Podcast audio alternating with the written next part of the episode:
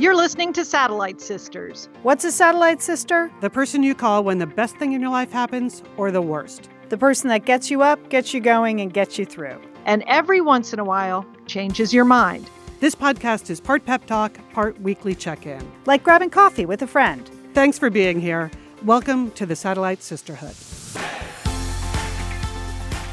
You're listening to Satellite Sisters. It's great to be with you today. I'm Lian Dolan in Pasadena, California.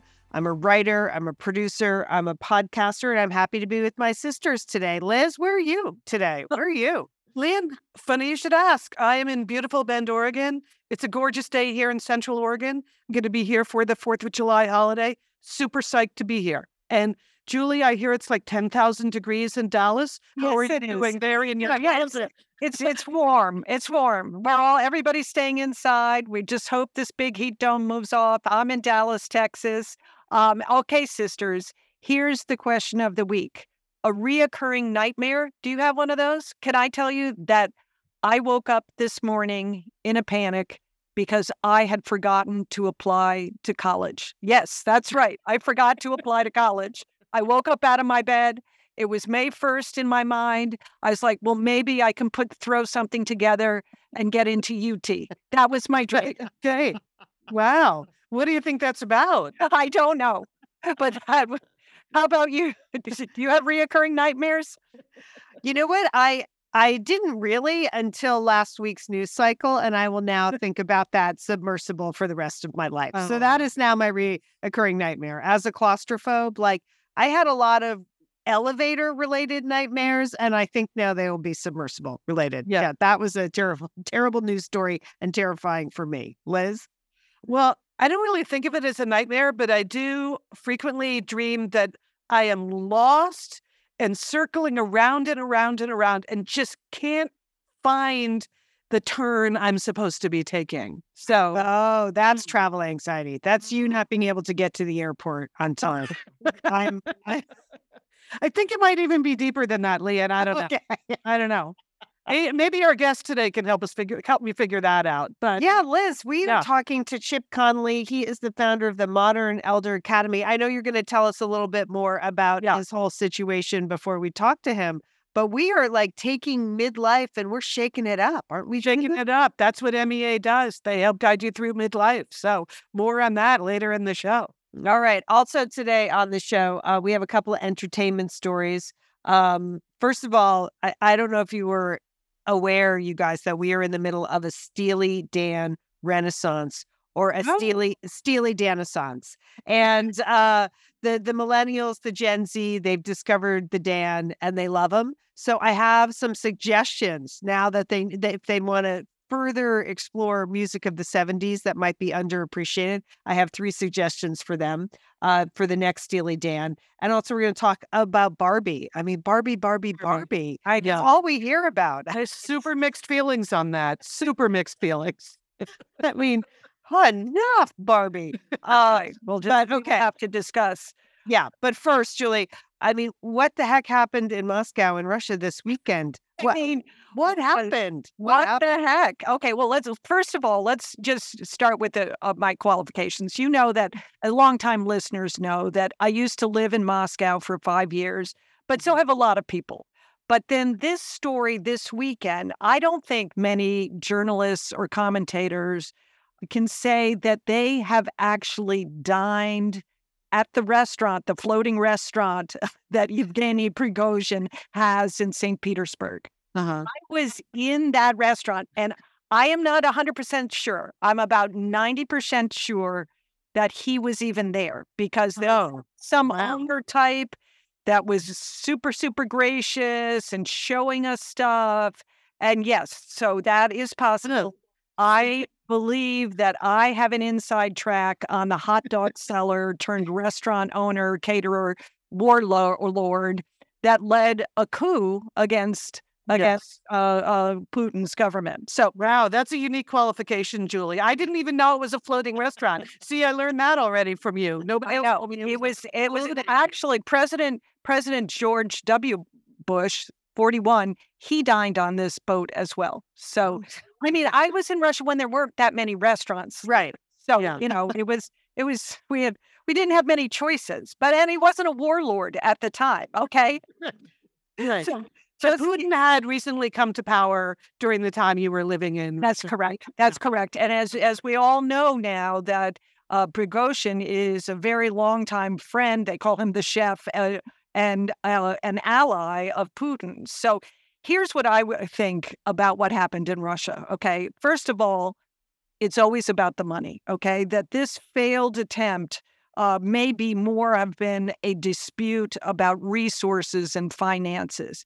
Keep in mind that Putin, Prigozhin, and Lukashenko uh, in Belarus that brokered this this peace deal or whatever, they're all billionaires. Okay, that's important. These are these are battling billionaires. Okay, keep that in mind. I think because I think maybe he just got mad and decided to send you know a column of troops up the road. Liz, you know that this was he was protesting or negotiating more than try that trying to take over the government.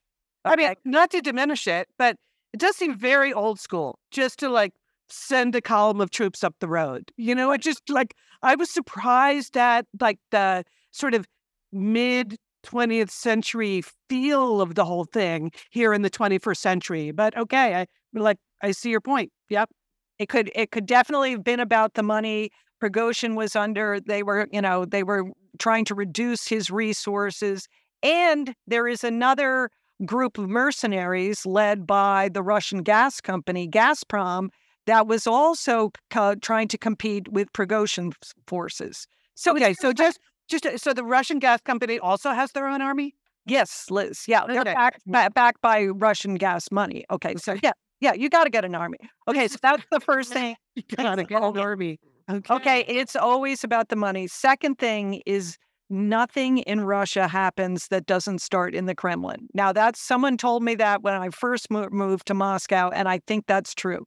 I think maybe if it was a coup, possibly it was a coup, that maybe um, Prigozhin had hoped that allies in the Kremlin, members of the military, or others were going to come forward. And when they didn't, hmm, that's he yeah. decided he started to put the brakes on to stop the column. Or hmm. Here is my, here's really what I think is that Putin put Prigozhin up to this. Okay. Okay. That, and now we're getting to the good stuff. Right. Okay. okay. Lian, Lian, okay. This is my. This is what I think. I think Putin put Prigozhin up uh, uh, for this. You you heard today. We're uh, doing this podcast on Tuesday.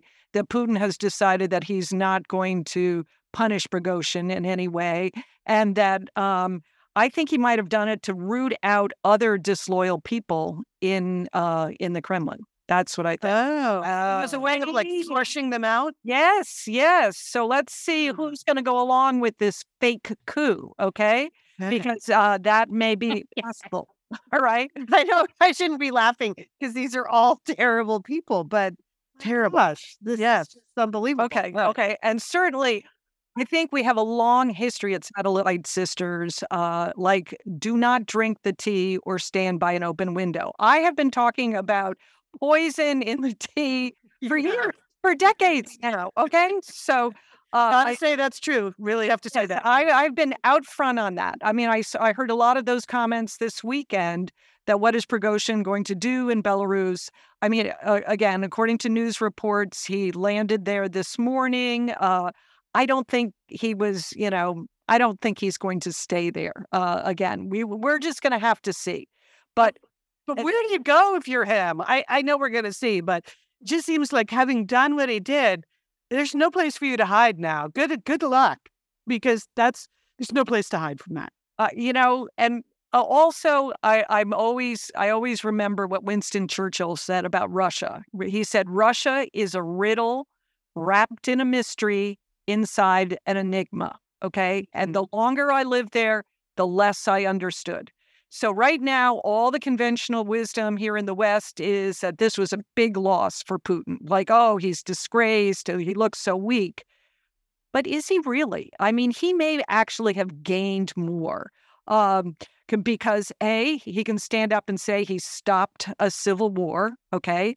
He also now has access to those 50,000 well armed, vicious fighters that were in the Wagner group They're now folded into the army. And he has the West in a position where they're underestimating Putin's strength again. So you see, okay, now you're just I'm just all sounds bad. Mm. And all of and every character in the story is a vicious thug, right? Yes.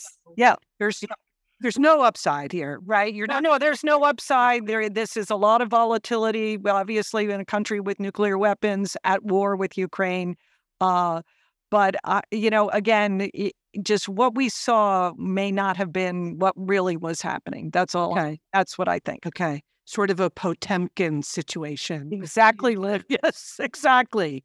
Whew, okay, well, you can watch that movie if you want to if you want to understand that reference. Okay, well, we have a lot. Uh, there's going to be a lot to follow along here. Thank goodness we have you, Julie. We've said this so many times. It's amazing how much news comes out of Russia, and thank goodness we have you. All right, so I want to mention coming up next is a conversation with Chip Conley. Much more on the brighter side of the future, I got to say. And I'm very excited he's here. I interviewed Chip once before on my workplace advice podcast, Safe for Work. Remember that? Yeah. It was in 2018 when his book, Wisdom at Work The Making of a Modern Elder, came out. And um, Rico and I interviewed him, and I thought, wow, this guy has an amazing personal story and a lot of ideas to share. So finally, five years later, we have him on Satellite Sisters today. Good work, Liz. so Chip is the founder of MEA, which stands for Modern Elder Academy, but we can just call it MEA.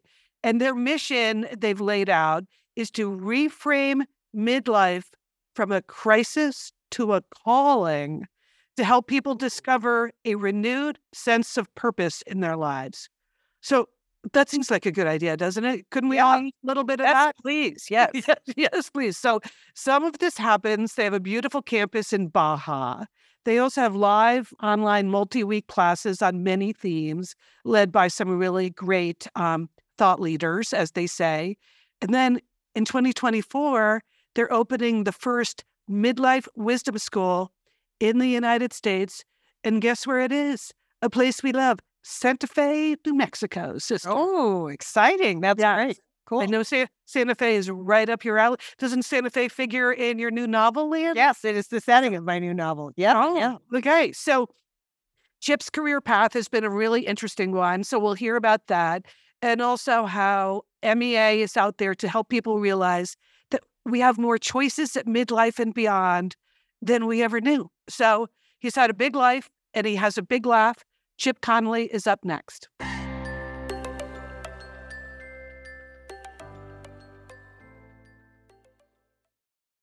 We want to thank ButcherBox for being a sponsor of Satellite Sisters and a sponsor for a long time. We appreciate that kind of support. And listeners, if you love Satellite Sisters, we really believe you're going to love ButcherBox, where you can get incredible deals on premium cuts of beef.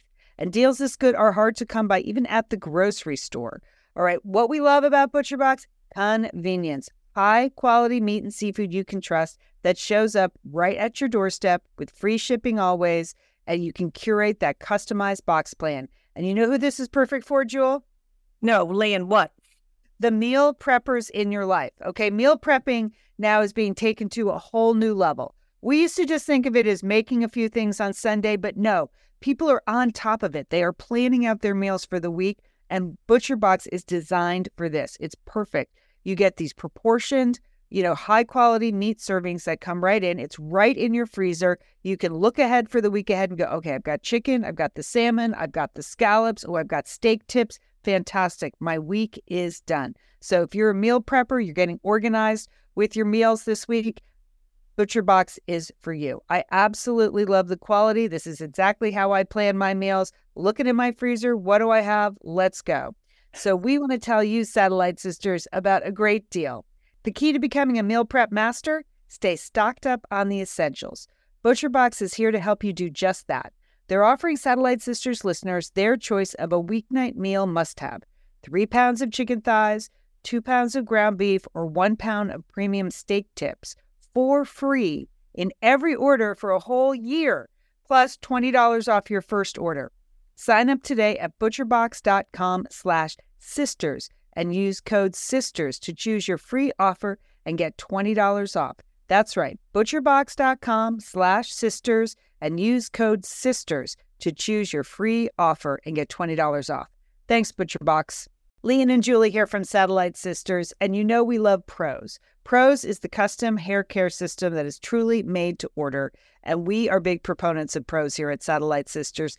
Thank you, Prose, for supporting us and for supporting our hair goals. I mean, Julie, I am trying to get my hair in shape for my book tour, which starts in a little bit. I am going to be out and about. I'm going to be walking into rooms. I've got to get going. I got to make sure the hair looks good because people are looking what do you think, Jill? Give me your honest assessment of my my Prose progress. Lian, I'm looking at your hair on the screen and it looks great. It's it's full of body, it's bouncy. Whoa, look at that. Just when you zhuzh it up like that, it's amazing. I mean, you don't have any of that dryness you used to have in your hair, you know? Uh, you make me a little jealous, Lian. You got some good looking hair going there. Thank you. You know what? I have seen a giant difference since I've been on the whole Prose regime. I take the hair vitamins that are, you know, specifically prescribed for me. Uh, they, I took the hair quiz. They analyzed my hair type. They know where I live. They know uh, in terms of the weather. They know how, how often I go swimming. They know this. They know that. I take the vitamins. I use the shampoo, the conditioner, the post uh, leave in conditioner when I'm in a really dry place or it's the winter season. And I do think I'm making a lot of progress. Thank you, Julie. I, I appreciate that. Uh, if you want to make progress with your hair, check out Prose. Custom made to order hair care from Prose has your name all over it. Take your free in depth hair consultation and get 50% off your first subscription order today. Plus, 15% off and free shipping every subscription order after that. Okay, so that's great. 50% off your first subscription order plus 15% off and free shipping every subscription order after that. Go to prose.com slash sisters. And prose, you know, is P R O S E. Prose.com slash sisters for your free in depth hair consultation and 50% off your first subscription order. Thanks, Prose. Thanks for my hair. Welcome, Chip Conley. You know, you have been on my mind since we last spoke five years ago, and that doesn't happen very often. It is just amazing to see what Modern Elder Academy has been up to. Congratulations. Thank you, Liz. I'm I'm I'm really honored to be with, with you and your sisters. And uh, yeah, let let's talk about it. Yeah. Okay. So I, you're thinking about aging and wisdom and midlife, all of that. I feel like you really sparked a movement. But first, you need to start by telling us what do you mean by modern elder? Because the first time I heard that phrase, yeah, which is probably five years ago when we spoke, I thought, wait one minute, wait, wait, stop right there. I'm not sure elder is the term I want for myself. So, what is your definition of a modern elder? Well, let me give you a little origin story and I'll be brief. So, I, for 24 years, I ran a, a boutique hotel company called Joie de Vivre. I started it when I was 26. I sold it when I was 50 uh, during the Great Recession. And I loved it for 22 of the 24 years. The last two or three years, I hated it and I didn't want to be doing it anymore. Um, I went through what uh, would be called a midlife crisis. Um, I now call it a midlife chrysalis. We'll come back Ooh. to that. Uh, yes, midlife chrysalis. So I got to the other side of that. And um, a couple years after I sold the company, I was asked by the three young founders of Airbnb to join them uh, with their little tech startup that nobody had ever heard of to take it and make it into a global brand and global hospitality giant. And so within the first few months I was there, I realized, oh my God, I'm twice the age of the average person here. I was 52 at the time. Their average age was 26. They started calling me the modern elder. And I said, I don't, that sounds like A uh, magazine. I don't want to be a modern elder. but then they defined a modern elder for me. And they said, Chip, a modern elder is someone who's as curious as they are wise. Oh, when I heard that, I was like, okay, yeah, yeah, okay, I'll be that. Um, so long story short is we we use the acronym MEA mostly as opposed to the full Modern Elder Academy, partly because yeah, being an elder sounds a lot like elderly. It's um anything related to age has a certain amount of ageism built into it, in especially in Western society.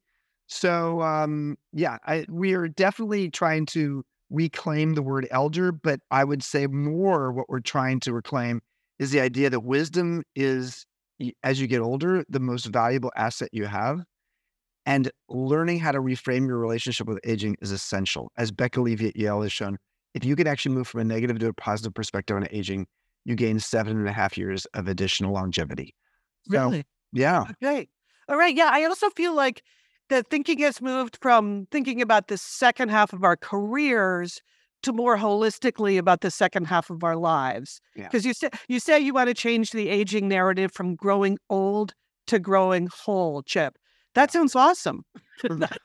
well, yeah. What it like it, it, it's a, you're a marketer, so you so you probably appreciate you appreciate bumper stickers and that. Yes. Um, bumper sticker slogans. So yeah, a couple thoughts here. Um, the average age of the people who come to, to MEA is 54, and about 64% are women. Uh, so average age 54, we've got about 3,500 people who've come through our programs um, from 42 countries. We have 20. Wow. That's incredible. Chapters. So, I like yeah. that. So long story short is it's, it's people, um, we've had people as young as 28 and as old as 88, but 54 is the average. The average age is 54, but the average age that they think they're going to live till is 90. Mm-hmm. And here's the interesting math on this, Liz. If you are 54, you have 36 years of adulthood behind you. 54 minus 18 when you started being an adult. If you're going to live till 90, 90 minus 54 is 36 years. So 54 is exactly halfway through your adult life. And mm-hmm. when you start to realize that, you start to realize, wow, yes, I better start thinking about both my career and my life from the perspective of I, I have a lot more ahead of me than I think I do. Yeah. One of the questions we like to ask at MEA is what is it that you know now or have you done now that you wish you'd known or done 10 years ago? Um, think about that for a minute. And then imagine, Liz, 10 years from now, what would you regret 10 years from now if you didn't do it or learn it now? And that's a really great frame for anybody. That's part of the reason at age 57, I started to learn how to surf. I started learning Spanish. Um, and you know, it's easy to get caught up in the mindset. I'm too old to fill in the blank. Um, and the reality is, when you have that much life ahead of you, learning how to become a beginner over and over again is one of the most important skills we can have in midlife and beyond. Yeah, but we don't really like becoming be- beginners again sometimes, right? It seems like we know how to do all these things. Let's just keep doing what we know how to do. Exactly. Uh, yeah. Oh, you're right. You're right. I mean, it is this is part of the reason why creating a program that helps people to come and feel comfortable being an idiot together, um, being being an, looking like an imbecile, whether it's lear- learning how to how to juggle or learning how to surf or going out and doing your first yoga class or learning improv or frankly just learning how to talk from what we call the third vault. The first vault is the facts of your life. The second vault is the stories of your life. The third vault is the place most people don't get to in their life, which is so the essence of what's happening in your life and to be able to meet people for the first time and get it within the first 24 hours to a place where like oh my god i'm conversing about stuff i don't even talk about with my spouse or my best friends that is healthy because it opens up a channel to some stuff that's you know often stored in like an archaeological digs deep inside of you mm-hmm. Mm-hmm. i feel like i need a new set of goals you know and and you've written that midlife is when we begin to worry that our life isn't turning out as expected and we may feel a sense of lost opportunity and frustrated longing. And for me it's not so much lost opportunity but the need to develop new opportunities that aren't so obvious like what is my new list? As a single woman with no kids who is 60 something those choices are not obvious. There's not like a standard list of things that I'm naturally going to do for the next 30 years. I feel like I need to start working on that, Chip. Okay, let's talk about it. Are you open to me asking you some questions? Oh, I love this. Oh, yes, yeah, do it. Yes, we're very open to having you ask Liz questions. I hope I hope surfing is the answer to everything. So go. Yeah. I think Lian and Julie can ask questions too. I mean, like, come on, like let's pile, let's pile on. Uh, okay, okay. So uh, first of all, is there like if you go back to when you were an idealistic teenager, or you know, you went, did you go to college, Liz? I went to Brown. You went to Brown. Okay. Yes. Good Ivy League. I was a I was a comp lit major at Brown Chip, so you know, very pre professional. Okay. Okay. comp lit. Okay. Comp lit. I mean, wh- what is what are some dreams and hopes that you had from you know, early in your life that you sort of put to bed because they weren't realistic? Um, Mm. is, are there any? I mean, especially if you're complete. I mean, uh, tell me more about how you like to write. You know what? It's Ah. fun. It, it's funny you put your finger on writing because I do feel like, I mean, obviously I've done some of that, some for Satellite Sisters, some professional writing, but I, I've always felt like I should be doing more writing. And uh, Lian, you're constantly bugging me to do more writing. Constantly, Chip. Like, Okay. do more writing. I don't know why you don't want to put some of this stuff down. Yeah, And I don't remember most of the stuff I should have. that's okay. You'll, you- you'll ten years from now you'll remember less of it. Um, so it's time to it's time to write. Um, Okay. you got to find your medium. What's the medium? So let me let me. I, I have a I have a daily blog called Wisdom Well. I've And seen when- that. Yeah. when my one of uh, you know someone who was in a marketing team at MEA a few years ago said, "Chip, you know, I think it was four years ago. He said we're going to set up a daily blog for you." And I was like, "Well, I know my friend Seth Godin. Seth Godin and I went to business school together, and he has a daily blog, and I like his blog. And but man, what a commitment! Daily blog. I like writing longer things. I, I like writing books. I like writing, you know, longer essays. And he said, "Well, just let's let's look at this. Let's explore it."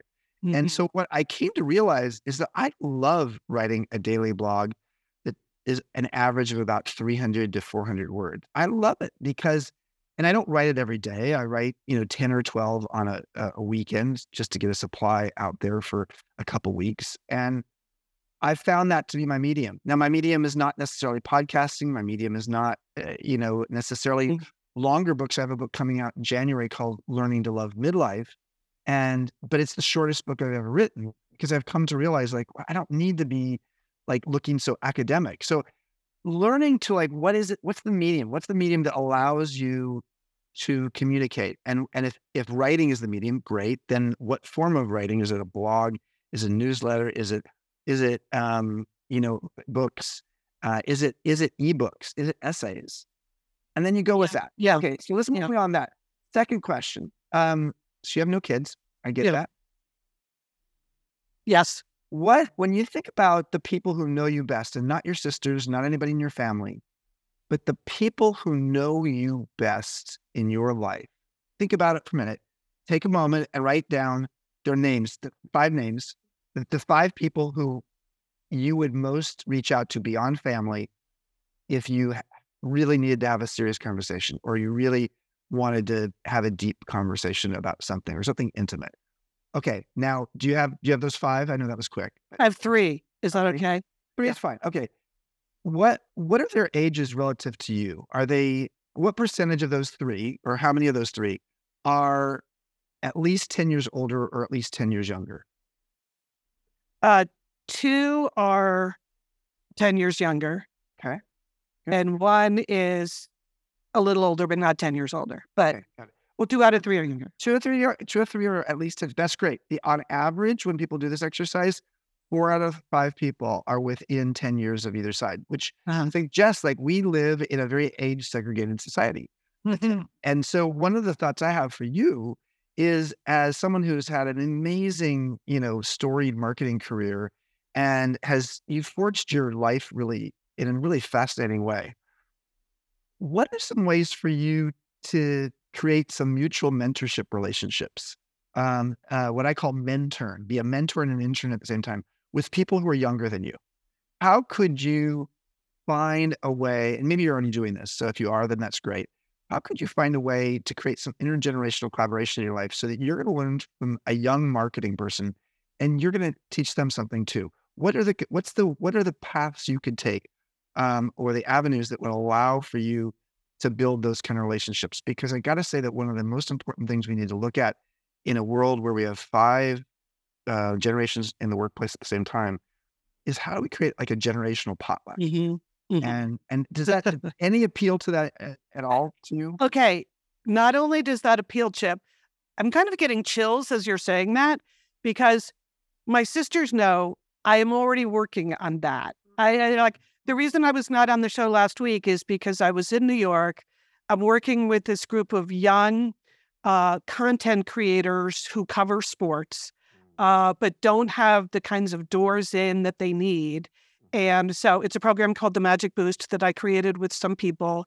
And so we are training up the next generation of sports storytellers, and particularly uh, from diverse voices who are not represented in the sports world very well. Wonderful.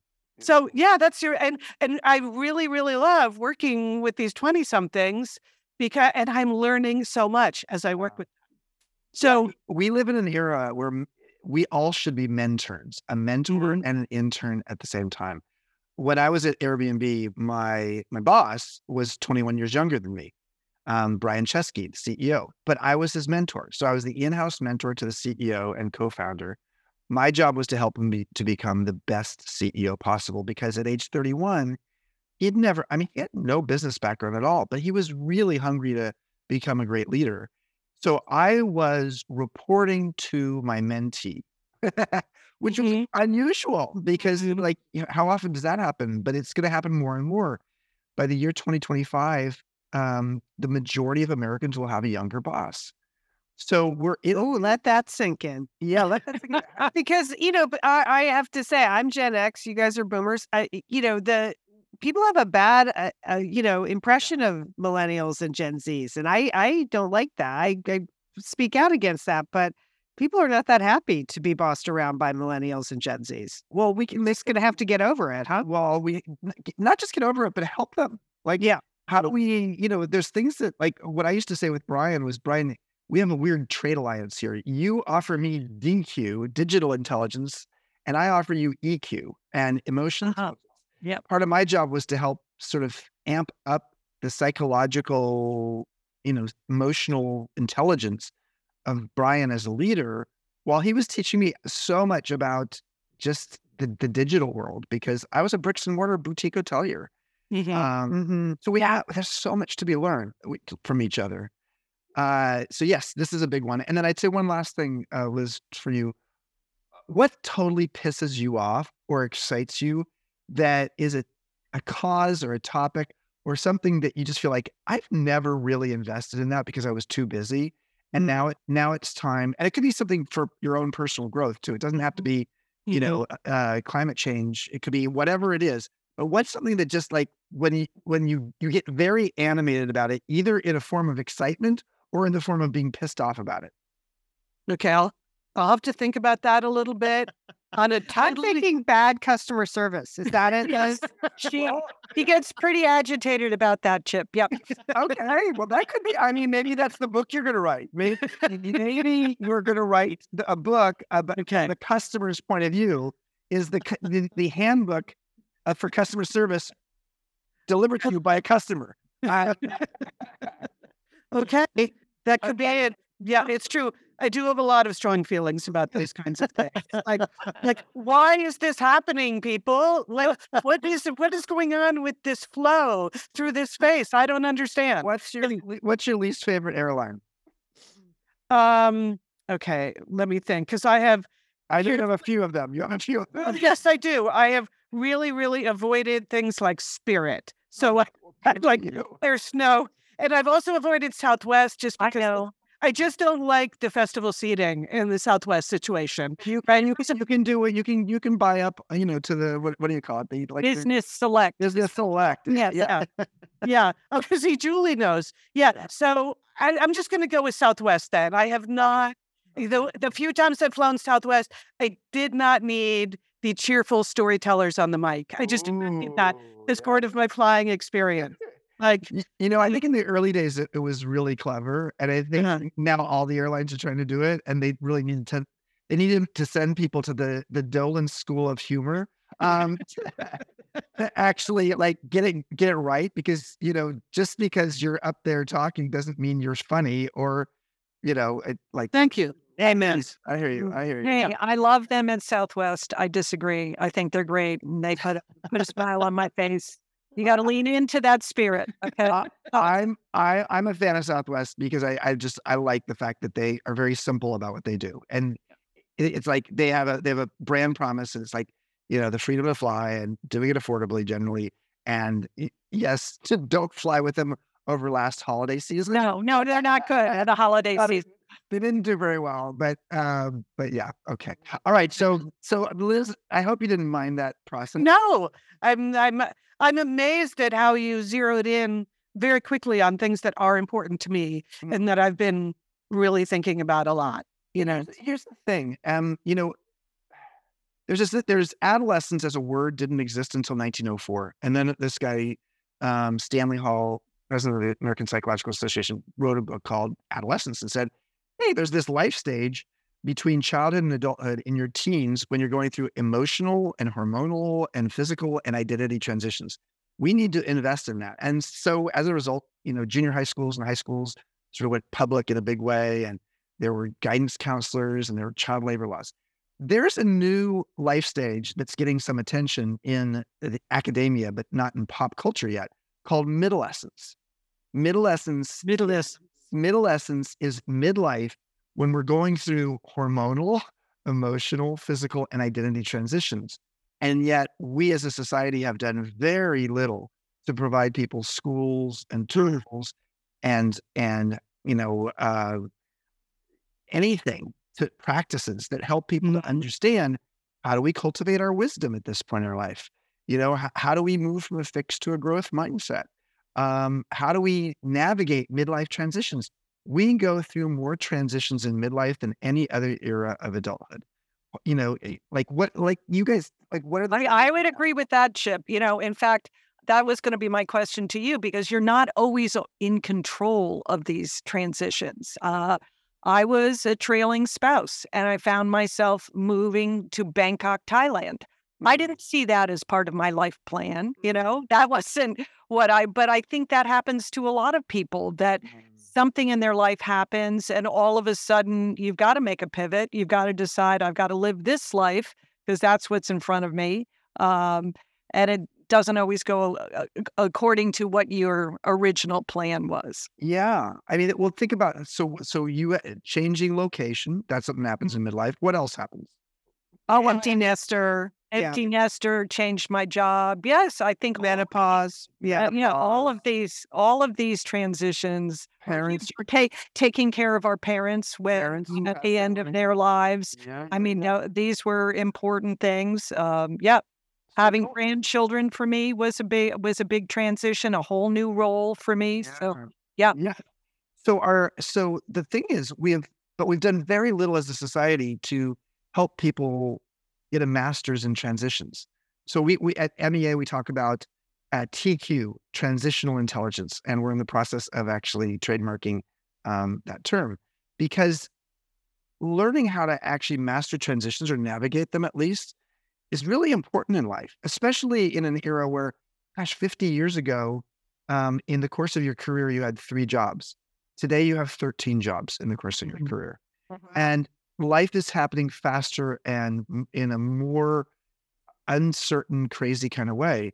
So, helping people to understand that there are three stages to any transition there's the ending of something, there's the messy middle, and then there's the beginning of something new. And then help people understand we can help teach you how to go through any transition in a more adept and accelerated kind of way. Um, and that's part of what we do at MEA because, and that's part of, we, have, we, we even have a, a, an ebook that's free that's called The Anatomy of a Transition. So mm-hmm. I, I really believe this. And I, you know, unfortunately, I lost five friends to suicide in midlife during Oh the Great gosh! Oh, how terrible!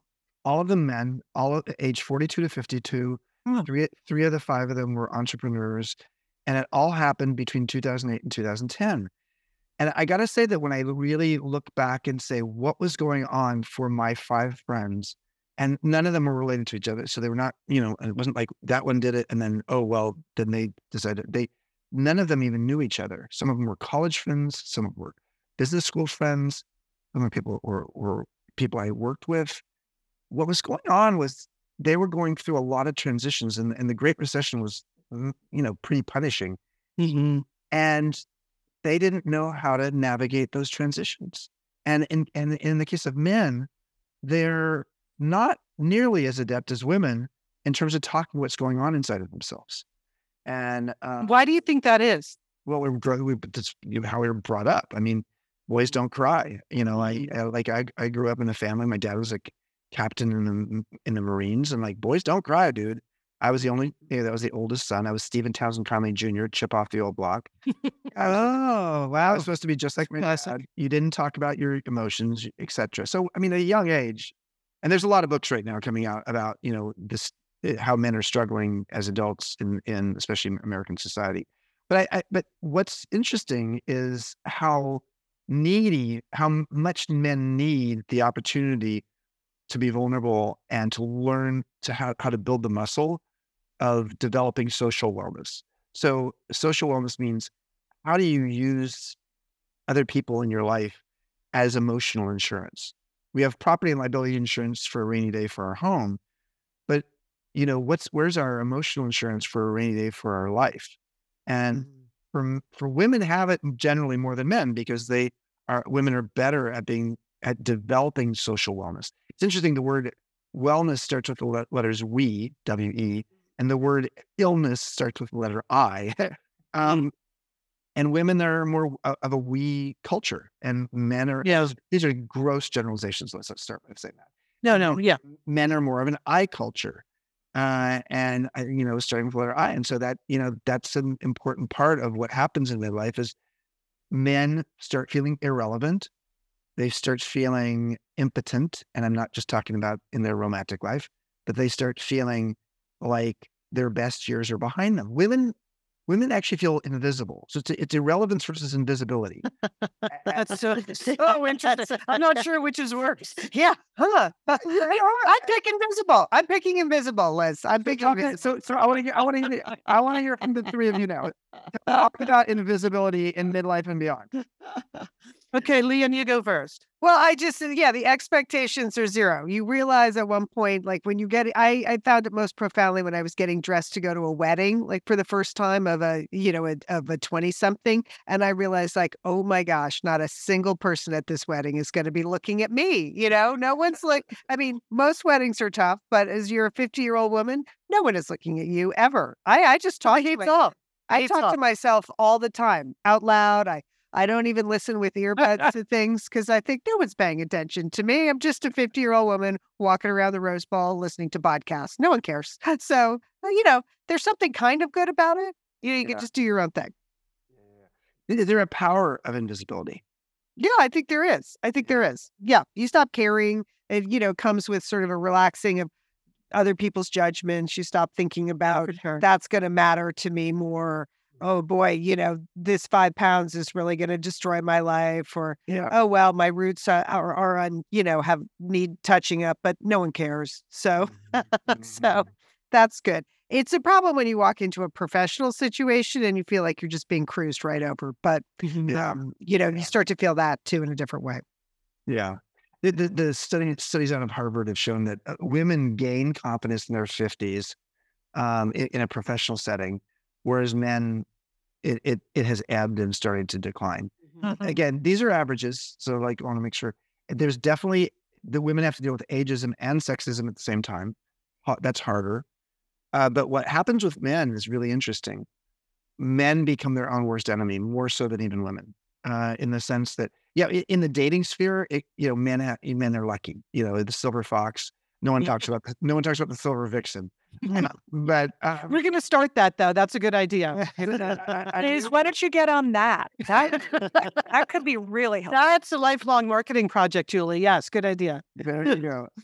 But for men, what happens is that they the irrelevance shrinks them and makes them. Whereas women might just say, "Fuck it," you know, I, I don't give a fuck, you know anymore. Excuse me if I'm, I'm not supposed to swear on this podcast. you, know, um, you don't say those. Too late. Someone now. FYI. Uh, so, whereas for a man, they just shrink and drink.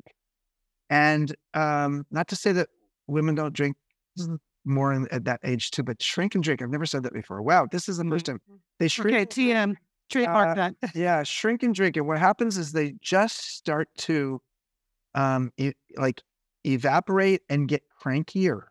Um, And partly it's because the world isn't operating the way that it used to. Women had to deal with ageism from a young age.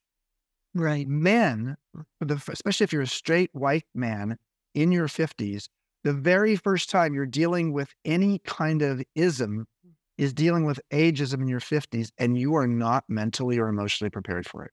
Yeah. Mm, that that is fascinating. Never thought about that before. Look at you raised so many super important issues in such a short time. You know, MEA definitely has it going on. So I feel one thing I learned here today is that Satellite Sisters and the Satellite Sisterhood, it's not just a podcast, it's a social wellness enterprise now. Now, Chip, now I now I feel like we know that's always been what we've been about. We've said like the whole point of Satellite Sisters is the sound of friendship and talking about anything that friends talk about. So that really is social wellness. So thank you. you and go. it has been such a pleasure to connect again and uh, inspiring, I'm sure, for the whole far flung uh, sisterhood. So we look forward to working more together. Thank you, yeah, Chip. Yeah. life and beyond. Here we go. Thank you, gals. It's it's great to connect and yeah, let's do a Satellite Sisters workshop. Uh, let's do it. Baja or we're opening in Santa Fe next March. Like, yeah, let's do one. We Santa Fe. That. Santa Fe. Santa Fe. Pencil us in. Thanks, Chip. Thank right, you thank so you much, Chip Conley. Thanks, Chip. Bye-bye. Bye.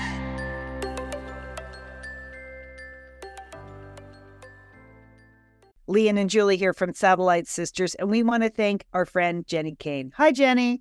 We love Jenni Kayne. We know you know it's a California brand through and through, and we love their staples because it makes getting dressed so easy. Minimalist, effortless, but totally refined. And hello, Julie Dolan, that's kind of you. Minimalist, effortless, and totally refined.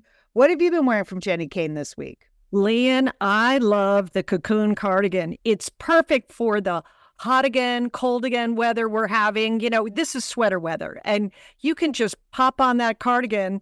And even if you're wearing something schlumpy underneath, all of a sudden you look elevated and you're ready to go. You look minimalist, effortless, and totally refined when you wear the cocoon cardigan. Yes, I do, Lian. Uh, I get compliments on it too because it's just the perfect thing to put on. Well, that's why we love Jenni Kayne is that everything is beautifully designed and really flatters the wearer. So we want to encourage you to check out everything over at jennikayne.com. You're going to find your new uniform. What is it that you want to put on that just perks up your your presentation? Find your new uniform at jennikayne.com. Our listeners get 15% off their first order when they use code SISTERS at checkout. That's 15% off your first order at jennikayne.com. And Jenni Kayne is spelled J E N N I K A Y N E. JenniKayne.com, promo code SISTERS. Let getting dressed be one less thing to worry about. Thanks, Jenni. We are so happy at Satellite Sisters to have BritBox as a sponsor. You know, we love it. It's the streaming home of the best British television with exclusive mysteries, crime dramas, comedies, documentaries, and more. Julie, what's your fave? Vera, I love this show. I'm on season 11. I mean, Brenda Blethyn is such a great actress. And the character Liz Vera, I don't know if you've watched it, but she's essentially Margaret Thatcher in a trench coat. Okay. she is bossing people around and solving crime. I love her. Okay. Well, I want to especially recommend Archie. Archie's a brand new limited series. It's starring Jason Isaacs as Archie Leach who is he? He's the man who became Cary Grant. And, oh. you know, ah. what's so interesting about this is it's sort of about how he became a star in old Hollywood, how he went from being Archie Leach to being Cary Grant, but also because it's him growing up in old Hollywood, there are a lot of people in the in the movie playing Doris Day, Grace Kelly, George Burns. It's little snapshots of what it was like to become a movie star back in the day. So I really enjoyed it and recommend. So sign up for BritBox today to stream Archie and any other fan favorites from any device you have. So we have a special limited time offer. Get 50% off your first month when you sign up for the monthly plan, but only if you go to BritBox.com and use our promo code SISTERS at checkout. Got it? Don't wait. Get 50% off your first month. Use promo code SISTERS at BritBox.com. Okay, we're back. Liz, it was great to talk to Chip Conley. I can see why he's been on your mind for five years. Yeah. the work he's doing with the Modern Elder Academy is pretty inspiring. Pretty, yeah, yeah, really thoughtful, Pro- provocative, right? Yeah. So you know, all the li- all of the MEA links are in our show notes. So if you want to check it out yourself, they have a lot of stuff online where you can see what their classes are. You can see who some of their their teachers are. Anyway, check it out. It's all going to be in the Satellite Sisters show notes for this episode and on the blog at satellitesisters.com. Liz, I just want to say again, 300 words a day from you would be great. That's, I'm just kidding. okay. All right. He said we need to understand what it's like to work for a younger boss. And we've been working for Lian the whole time we've been doing this podcast. All right. I want to uh, let people know in July, uh, July 18th, we're going to be doing an Ask Us Anything show. Okay. So that's where you get to ask the questions and we get to answer them. We're going to start a thread in the Facebook group. Uh, so you can put your questions there. But if you want to email us, we do have an email address. It's totally functional, and Liz knows how to retrieve it. So you can email us your questions at hello at satellitesisters.com. Um, that show is going to tape July 18th, and then we'll play that during our hiatus in August. We always take a few weeks off in the summertime to have a proper summer vacation, but we will have a fresh Ask Us Anything show. So again, hello at satellitesisters.com. Any questions you may have for us uh, as a group or individually, go ahead and send it through, and we'll compile those and put together a great show for everybody. It's going to be fun. We haven't done that in a while. No, no, you know what? We haven't. That's why we decided to do it. I was like, hey, we should do an Ask Us Anything. It's been a while. All right, a couple of entertaining stories uh, for you here. Um, not so many recommendations, but we just we have some entertaining sisters that are more news stories. So you guys I don't know if you were aware that Steely Dan has become wildly popular now with millennials. no, I didn't know this. I'm very excited about that. Yeah. Always love Steely Dan. Lian. Right. Happy that it's now cool to like them again. Yeah. It is. Yeah. Reeling in the Years has become a real like TikTok anthem. And, you know, they're discovering everything that Steely Dan has to offer. Um, and uh, what's interesting is that Steely Dan always had the rap of like not being a great touring band and their their professional reputation really fell off. Like there are people that loved him in the 70s, they had a couple big albums, but they are not a band that has sustained a lot of popularity. You know, it's not like oh. Bruce Springsteen. And they never toured. That was always the rap on Steely Dan, that they were not really a touring band, they were a studio band. So this Steely Danaissance has come as like kind of a lovely midlife, end of life surprise for for the boys at Steely Dan. Of course, we lost one a couple months ago. But anyway, I want to let millennials and Gen Zs know that there are plenty of Steely Dan like bands where you could rediscover them and it would be totally worth your while. I actually spent Friday night going through music on Spotify, identifying songs and, and musicians where I felt like Gen Z should take a listen, right? Okay. Oh, so, oh, Lian, because they added a Steely Dan vibe to them. Yeah, a Steely Dan vibe, but also that same sort of thing, like had a big album, had a big moment, but somehow like oh. professionally didn't couldn't sustain, but also the the damn vibe. Now I'm going to start with an absolute Dolan family fave, uh, and, and that is Boz Scaggs. Okay. Oh my God. So oh. degrees? Are you kidding me? So oh, I love that. Yeah, that's he was part of my anthem. Yeah, there. That is why. And Julie, I challenge you just to listen to Silk Degrees again, start to finish. You are going to sing along to every single song. And if you're a millennial or Gen Z, just head right on over to the Lido Shuffle. It's got oh gosh, that is the best. Okay, it's propulsive. It's got a good build up. It's got some lyrics you don't really know what they mean about Chi Town and Hammer Down and Let It Go. I mean, you you don't know what's happening with the Lido Shuffle. And then it's got that great chorus about Lido. It's a sing along anthem. It is. Yeah, I know. Like, I know. If you enjoy Reeling in the Years, you will enjoy the Lido Shuffle. Also, a couple of other good tunes over there on that album that, that you might want to discover. But that's that's my number one pick. Okay. Okay. Number two pick. Uh, because you know who else had a little like the Gen Z's millennials discovered her a couple of years ago, thanks to her Christmas song River, was Joni Mitchell. You know, oh. she has had a, a, a Joni Mitchell songs. You know, uh, and because that song River is in every single like YA movie on Netflix. I don't know if you know that, but it's you know, that's a requirement. That's a requirement. Yeah. And that's the only maybe song they know from Joni Mitchell, but that's fine. So if Joni Mitchell is your gal, I'm begging you, begging you to listen to Rickie Lee Jones. Oh, I am oh, begging you. oh, Yeah, totally, totally. I need the radio. first two albums again, start to finish. Not a bad song in the bunch. Got a lot of jazzy tunes. You got some ballads. You got some Chuck E.'s in love. Chuck E.'s know, in love. Yeah, Yeah. my gosh. Lian, Lian, you on. see what you're doing? You have become an elder music leader right here on on the Satellite Sisters. That's It's it. happening. You're leading bringing the wisdom, bringing the wisdom. Yes, she is. She's leading the younger generations. Thank you. And I believe you, elder, elder sister. You're welcome. We even went to see the great Rickie Lee Jones at Carnegie Hall, of all places. We did. It was my first concert. You took me when I was like 14. Yeah. Really? Okay. Yeah. See, got you started right. Started Yeah. right. Okay. And then last one, um, you know, uh, when, um, um, oh my gosh, Tina Turner died a couple weeks Yes. ago. You know, she, she was simply the best. We all know that. I'm going to make Yes. that, you know, make that cliche again. But you know who was also fantastic in 1979 and was a Dolan family fave that we washed a lot of dishes to? Donna Summer. Oh yeah. Oh, come Right? I mean, yeah, that album, Bad Girls, in summer of 1979, we couldn't get enough of it. I just, again, I challenge you. If the Tina Turner, simply the best, you've been like, oh, that's great. Again, you all know it because of Schitt's Creek. You know, you don't really know it because of Tina Turner. Take a listen to Bad Girls. I'm begging you to listen to Dim All the Lights. I mean, that is a Oh, great wow. disco song. So there you Yeah. go. There are your three boss, ga- Boz Scaggs Rickie Lee Jones and Donna Summer. I, they all deserve a renaissance. And uh, I hope millennials and Gen Z discover them.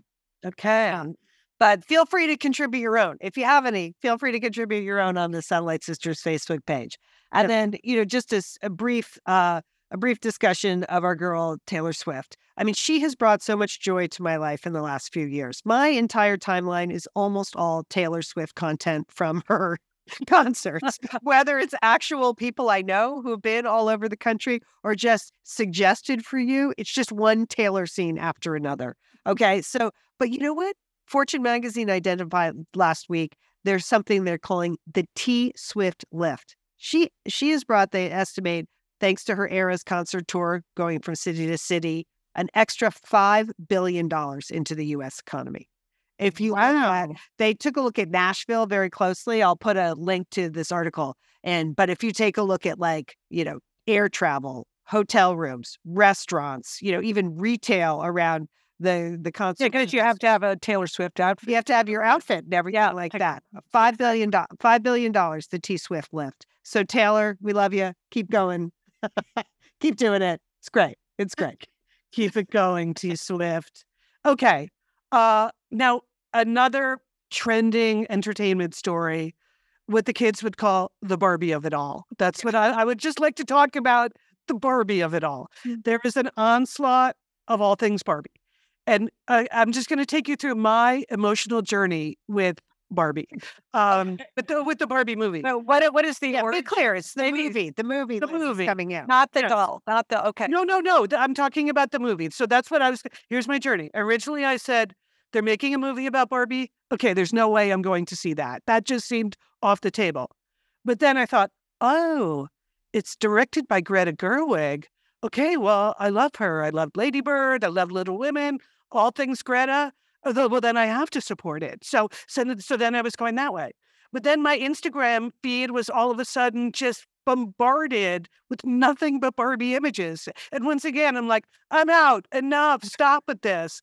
And then I realized, well, wait a minute. Ryan Gosling is in it playing Ken. Hmm, provocative. Maybe I do need to look into this Barbie movie. You know, and then now everything is just turning too pink. It's just so pink. It's so much pink. I just so I'm super on the fence about this. Uh, you guys can try to direct me one way or the other. But Julie, how are you feeling about the Barbie of it all? Well, Liz, let me ask you: Do you feel like you're going to compromise yourself, your uh, your well being, if you go see the movie? No, no. I, I I think I just have a natural resistance to to things that are just such a, a marketing onslaught. Yeah, eh, eh, overly commercial. Yeah, Yeah, yeah. No, but it's but everything about it seems like okay, well, if it's Greta and if it's Ryan and if it like it's probably going to be super interesting. But I would just like them to just back off a little bit and let me decide. Okay. Okay. I just don't feel like we were very strong Barbie. We weren't because our mother didn't allow the Barbies in the house. She had a Yeah. very and she had a very strong rule about it because she didn't like all those nude Barbies lying around on the floor. That's what she said in just that voice. Okay. Right. So we would have to go to our cousin's house, the Morning Stars, to play with Barbies. That's all I wanted was a Barbie. Never got one. Okay. So I think I'm in on the movie, Liz. Okay. Okay, I think I'm gonna get some gal pals. Okay. I might have might have a nice glass of rosé, pink wine before I watch. Oh, that's a good idea. Okay. So you're just going to throw yourself at the theme and go. just just throw yourself in. Yeah, yeah. I don't wear pink. It's not really my color, but uh, but I think you just yeah. That's what I would say. Yeah. Okay. What I like is that this Barbie movie is up against the Christopher Nolan movie Oppenheimer. And I, when I say up against, like it's only people in Hollywood that care about this, but yes. like the two movies are opening on the same day and they could not be, you know, more different. So that the fact that this head to head competition has also broken out between the Oppenheimers and the Barbies, I think that's very funny too. So I may go to the movie just to support this idea of like, let's bring the movies back, let's bring the box office back. Let's just carry on with this idea that Barbie versus Oppenheimer is like a funny concept. So, uh, and I love and I love Greta Gerwig, but um, yeah, I don't feel that strongly about Barbie per se. Like I feel like this could be like maybe a 10 minute movie. So I don't know how she's going to string it out 90 minutes, but That's so funny. Yeah. Yeah. Okay, well, Liz, here here's what I would suggest because there was a headline in the New York Times this week that said Barbie core is surging. Okay, that the Barbie thing is now in uh, in home design, pink appliances, wallpaper, accent pillows, rugs, shutters. The hot hot color for the summer is hot pink. It's fuchsia. It's magenta. Okay, there is even an official Barbie pink. So maybe you should just get some accent pieces in your house to see how you feel about pink. Okay. Get a little pink pillow. Okay. What what is that couldn't be that couldn't be I don't know about that. I uh, but I did notice that they they transformed. There's like a, an actual Malibu beach house in yes. Malibu that they decked out. Right? Yeah, Did you read Yes, about that? yes, right, yes, deck the whole place out. But people are just they're going to this Barbie core decor because it's kind of a refuge from the modern farmhouse. Okay. No more white subway tiles. Okay. Put up a hot pink shower curtain, Lian. I know you can do it in your house. And just see how that feels. Maybe that will help you decide about the movie. okay. Well, well, I do want to support movies made by women and and and I guess starring a woman. Yes. So okay. All right. Starring a woman. All right, let us know. Let us know how you feel about Barbie. Hello at satellitesisters.com, or you can always join the Satellite Sisters Facebook group. Um, we'd love to have you. You just have to search search us on Facebook and answer a few questions. You really do have to answer the questions because we want to make sure that the group is people that actively listen to the show and sort of understand the values of the show. Uh, it it is not required that you feel strongly about Barbie one way or the other, but we'd love to have you. We'd love to have you. All right. Uh, next week is the 4th of July. We are taking the day off, but don't worry because we put together a fresh, hot show for you. It's Barbie free. Uh, we are going to be talking to the authors of one of our Satellite Sisters best beach bag books, Pick the Better Half. Really fun to talk to them about this, like, kind of zippy book about a woman in midlife who seems to have it all and then things just start happening. We really love get complicated. Yes. So it's great to have a mid uh, middle aged protagonist in this book. Uh, there's a lot of humor in the book. There's some romance. There's friendship, and it was super fun to talk to the co-authors about writing the better half, Alli Frank and Asha Youmans. So we talked to them, and we're gonna get you all set up on zucchini. Jewel, I know you're not a fan. Uh, Liz said she's not a fan, but I think after you listen to Cynthia Graubart uh, talk about her book Zucchini Love you're going to get on the zucchini train. All right. And that While on the zucchini boat? Is that what you're saying? okay. Sorry. Just had no, that was good. I was thinking I had made a sexual reference, so I was trying to bail out. Uh, but no, zucchini boat. You're going to get on the zucchini boat. Fantastic. Uh, so that's next week's show. It's a fresh new show for you that will uh, be available on July 4th. All right. We want to thank our engineer, Sergio Enriquez. Thank you, Sergio, for everything. We hope you have a great holiday. Thanks uh, to our graphic designer, Emily Borgine. That's right. She has a new last name. She's been married. Emily, thank you. We appreciate that.